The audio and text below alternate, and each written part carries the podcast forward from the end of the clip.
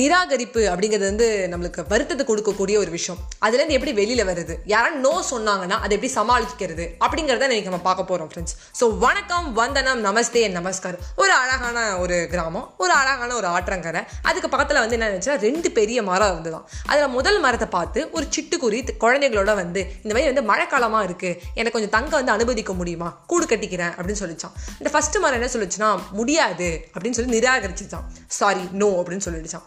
So வந்து என்ன பண்ணுச்சு அந்த சிட்டுக்குருவி வந்து செகண்ட் மரத்தை பார்த்து கேட்டுச்சான். எனக்கு கொஞ்சம் கட்ட அனுமதிக்க கொடுக்க முடியுமா அப்படின்னு சொல்லி கேட்டுச்சான்.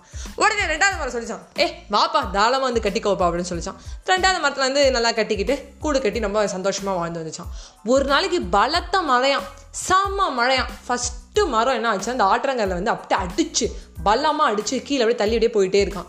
அதை பார்த்து அந்த சிட்டுக்குருவி என்ன பண்ணுச்சா? சிரிச்சுச்சான் எனக்கும் என் குழந்தைங்களுக்கும் இடம் கொடுக்க மாட்டேன் நீ இன்னைக்கு உன் நிலமையை பார்த்தியா? அடிச்சு போகிற பார்த்தியா? அப்படின்னு சொல்லிச்சான். உடனே அந்த மரம் சொல்லிச்சான் என்னை மன்னிச்சிட்டு ஃபஸ்ட்டு விஷயம். எனக்கு தெரியும் நான் எப்பயோ வலுவடைஞ்சிட்டேன்னு. இந்த மழைக்கு கண்டிப்பாக என்னால் தாங்க முடியாது. நான் இறக்க போகிறேன்னு தெரிஞ்சுக்கிட்டேன்.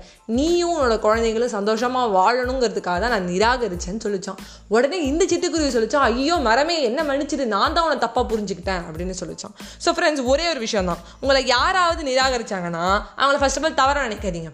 ஸோ வந்து இந்த மாதிரி மரம் மாதிரி நல்ல விஷயமாவும் பண்ணலாம்னு இருக்கா? சில பேர் வேணுக்கே நம்மளை நிராகரிச்சிருப்பாங்க. சாரிப்பா நோப்பா அப்படின்னு சொல்லுவாங்க. அந்த நோவை நோவாக எடுத்துக்காதீங்க. நெக்ஸ்ட் ஆப்பர்ச்சுனிட்டி எடுத்துக்கோங்க ஃபஸ்ட்டு விஷயம். நிராகரிக்கவங்களை தவறாக நினைக்கக்கூடாது. அது ரெண்டாவது விஷயம். மூணாவது விஷயம் கண்டிப்பாக நம்மளுக்கு இந்த ரெண்டாவது மரம் இடம் கொடுத்த மாதிரி ஏதோ ஒரு இடத்துல நம்மளுக்கு இடம் கொடுக்க போகிறாங்க ஏதோ ஒன்று நம்ம சாதிக்க போகிறோம் அப்படின்னு நினச்சி ஓடிக்கிட்டே இருந்தோம்னு வச்சுக்கோங்களேன். லைஃப் சூப்பராக இருக்கும். Life is a good journey enjoy பண்ணுங்கள் லிவ் பண்ணுங்கள் அப்படின்னு சொல்லிட்டு நிராகரிப்பை வந்து நம்ம என்ன பண்ணணும்? தாங்கிக்கணும். அது வந்து தவறில்லை. யார் நிராகரிச்சிட்டாங்கன்னா? நோனா நெக்ஸ்ட் ஆப்பர்ச்சுனிட்டி அதனால புரிஞ்சுக்கோங்க ஃப்ரெண்ட்ஸ் ஸோ உங்ககிட்ட விடைபெறேன். By bye friends